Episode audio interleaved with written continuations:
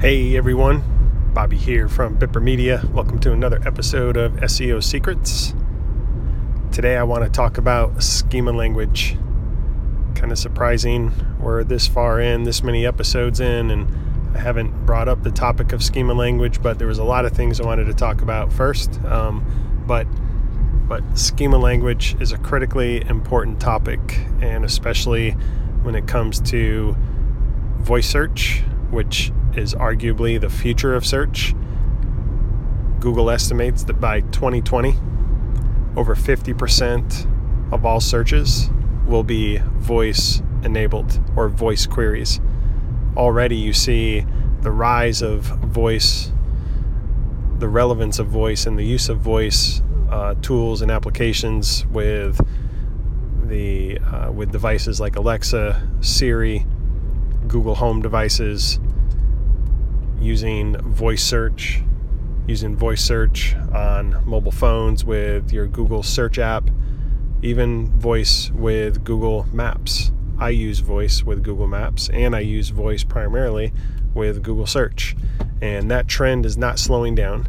It's going to only increase. Voice is going to get smarter, it's going to get faster. The technology is going to evolve and your mobile device is going to become a voice first device.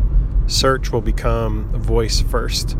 And um, schema language, back to the idea, the topic of schema language, when it comes to schema language, it, it enables your content and your data to be optimized for voice. So schema language, it's a it's a type of it's a type of code, type of language, if you will, that can be built directly into your web pages, into your website, into your mobile sites. Um, schema language is used in a lot of different facets and a lot of different ways. You may have seen in organic search results, like on your desktop or mobile, where some of the search results have um, have what's called site links, like additional supportive links, or you may have seen starred review ratings accompanying search results, things of that nature. All of that's happening as a result of schema language. So those are just some other ways that schema language is, is used. Uh, rich snippets is another type of way, or the uh, the knowledge graph, if you will. So when you search something, you see um, a lot of different images, a lot of different videos, a lot of different types of content appearing in search. A lot of that is driven by schema markup. so schema markup can be used and applied in a lot of different ways. Um, and but one of the primary ways is structuring your business data around voice, or I'm sorry, structuring your business data with schema markup. For example, we have clients that are telling us more and more frequently that new customers are finding them simply because those customers are asking their phone. That's the statement. That that's the million dollar statement, if you will.